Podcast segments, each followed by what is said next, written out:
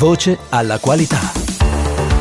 Spendere presto e bene le risorse del recovery plan con verifiche e controlli adeguati. È questo il pensiero degli italiani ed è quanto emerge dallo studio che abbiamo realizzato con Censis sul ruolo della certificazione accreditata per il recovery plan. Ne parliamo con Massimiliano Valeri, direttore generale del Censis. Benvenuti all'ascolto della nuova intervista di Voce alla qualità, la serie podcast di Accredia, l'ente italiano di accreditamento. Io sono Gianluca Di Giulio. Dottor Valeri, quali sono i risultati dello studio? Questo è uno studio importante dal mio punto di vista perché interviene nel um, dibattito sul PNRR cercando di fare un passo avanti nel senso che fino ad oggi eh, ci siamo tutti concentrati su cosa mettere nel recovery plan e quindi sulle cifre da appostare per una missione, un progetto piuttosto che l'altro. Eh, questo eh, studio invece si concentra su un altro tema, cioè su come realizziamo il piano. Qui significa cercare il giusto trade-off tra due esigenze. Da una parte spendere rapidamente le risorse, perché noi sappiamo che da questo dipenderà l'erogazione eh, successiva delle diverse tranche, ma dall'altra parte però non derogare all'esigenza di verifiche, controlli sugli impegni di spesa. Allora, questo è un pensiero, una preoccupazione direi che è anche nella, nell'opinione degli italiani, anche perché se guardiamo l'ultima esperienza, cioè quella riferita alle risorse europee dell'ultimo ciclo di programmazione 2014-2020, beh, l'Italia ha speso eh, soltanto il 50,8% di quei 72,2 miliardi di euro destinati al nostro paese. Siamo cioè sotto la media europea che si attesta al 50%. 55,7%, molto lontani dalla Germania 61,9% e dalla Francia 66,1%. Allora qual è eh, l'opinione degli italiani da questo punto di vista? Abbiamo una ampia maggioranza, il 56%, che ritiene che le risorse vadano spese velocemente, ma senza rinunciare a puntuali verifiche e controlli. Poi abbiamo un 30% che invece ha una posizione più rigida, auspicando in un controllo ferreo da parte delle pubbliche amministrazioni, anche al costo di eh, rallentamenti, e poi abbiamo invece un modesto 6,5% che è dell'idea che bisognerebbe azzerare i controlli per velocizzare il più possibile le procedure. Eh, noi con questo studio evidenziamo il fatto che una risposta per uscire da questo collo di bottiglia esiste già, cioè le certificazioni di qualità accreditate di imprese o professionisti possono dare un contributo molto significativo in questo doppio obiettivo. Da una parte accelerare le procedure di spesa quanto più possibile, dall'altra però non derogare ai controlli, perché altrimenti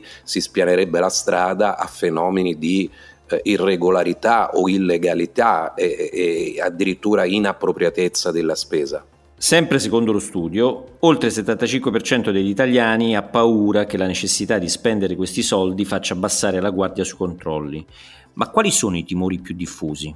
Sì, nell'opinione pubblica ci sono una serie, tra virgolette, di, di nemici del, del, recovery plan, diciamo così. Eh, il primo timore, espresso dall'80% degli italiani, è che eh, sono le lobby, cioè che prevalgano nell'impiego delle risorse degli interessi particolari a scapito dei benefici collettivi, cioè che le lobby riescano ad indirizzare l'utilizzo, l'impiego delle risorse. Ma il 76% vede invece nell'eccesso di, di, burocrazia il rischio, cioè che i burocrati possano esercitare in qualche modo un potere ostativo nel, nell'utilizzo delle risorse. D'altra parte il 67% eh, vede oggettivamente che c'è un, un, un eccesso di leggi e regolamenti che quindi rendono le procedure sicuramente più faraginose. Poi abbiamo un 60 66%, due terzi, che temono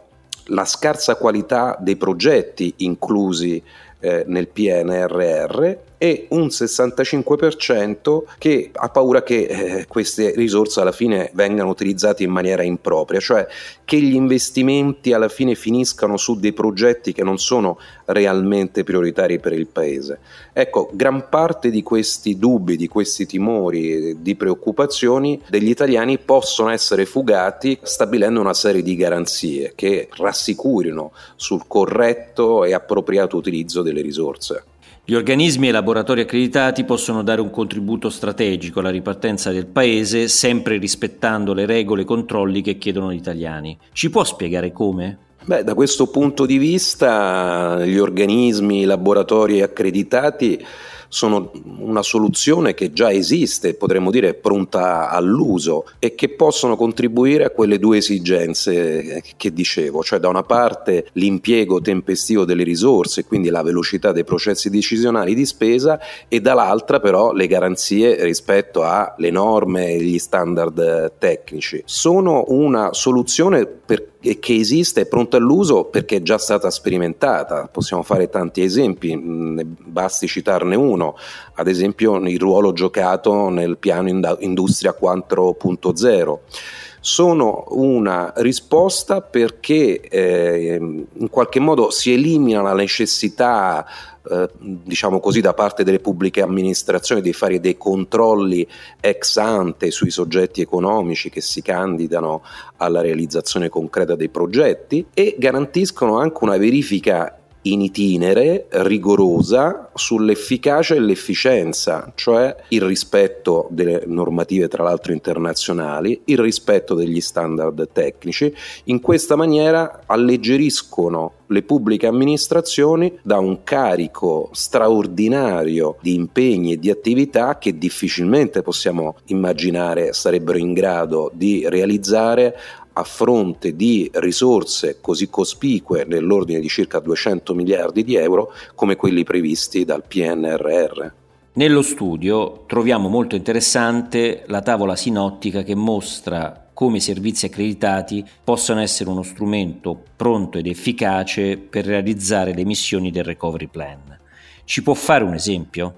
Consideriamo ad esempio eh, i due pedali, eh, diciamo così, de- della transizione eh, previsti eh, con eh, priorità dal recovery plan, e cioè il digitale e la transizione ecologica. Beh, su entrambi queste dimensioni la certificazione degli strumenti, delle procedure, dei sistemi di gestione, anche del, di alcune figure professionali che eh, possono appunto derivare dalla, dalle certificazioni di qualità accreditate, sicuramente giocano un ruolo perché stabiliscono la conformità alle norme internazionali, agli standard tecnici riconosciuti, prevengono fenomeni anche come quelli di tipo corruttivo, ma poi vorrei aggiungere, noi abbiamo fatto anche delle stime, alla fine generano un effetto economico moltiplicatore, perché le aziende certificate, è dimostrato,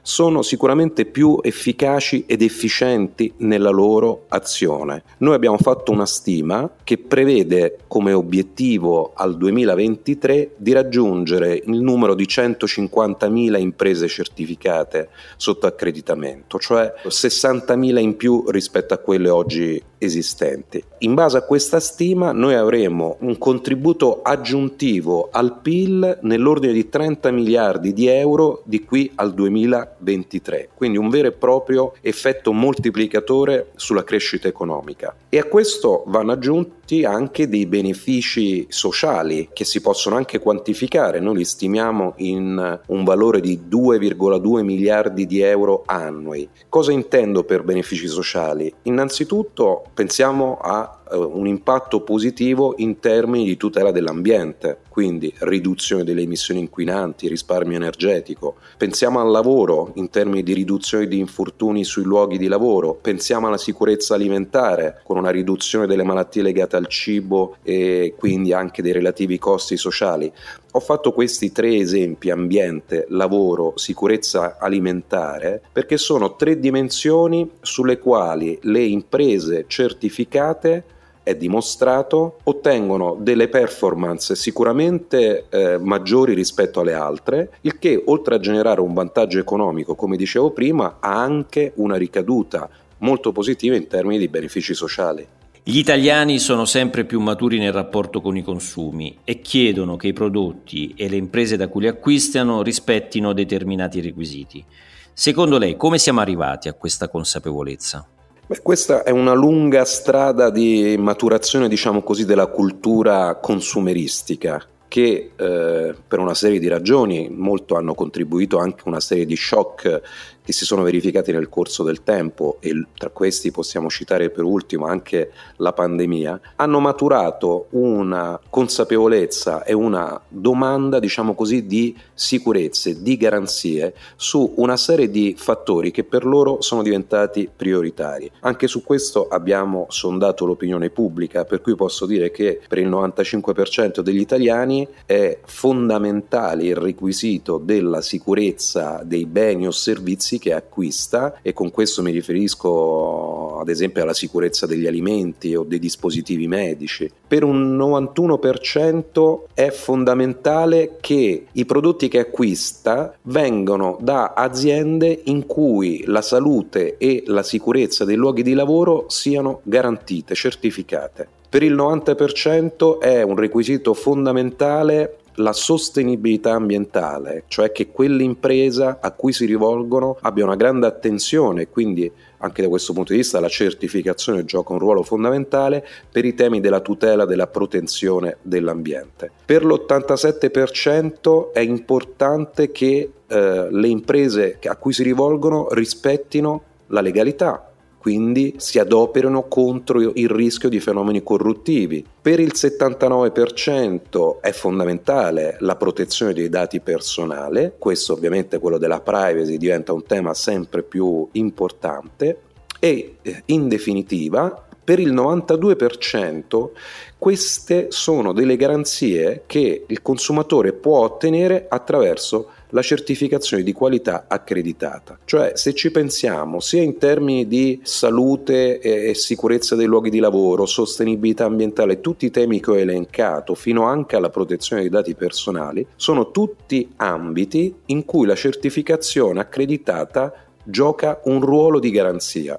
e su questo c'è una grande domanda da parte dei consumatori.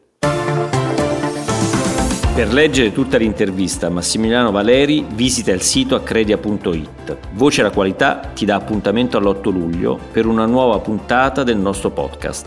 Un saluto da Gianluca Di Giulio. Voce alla qualità.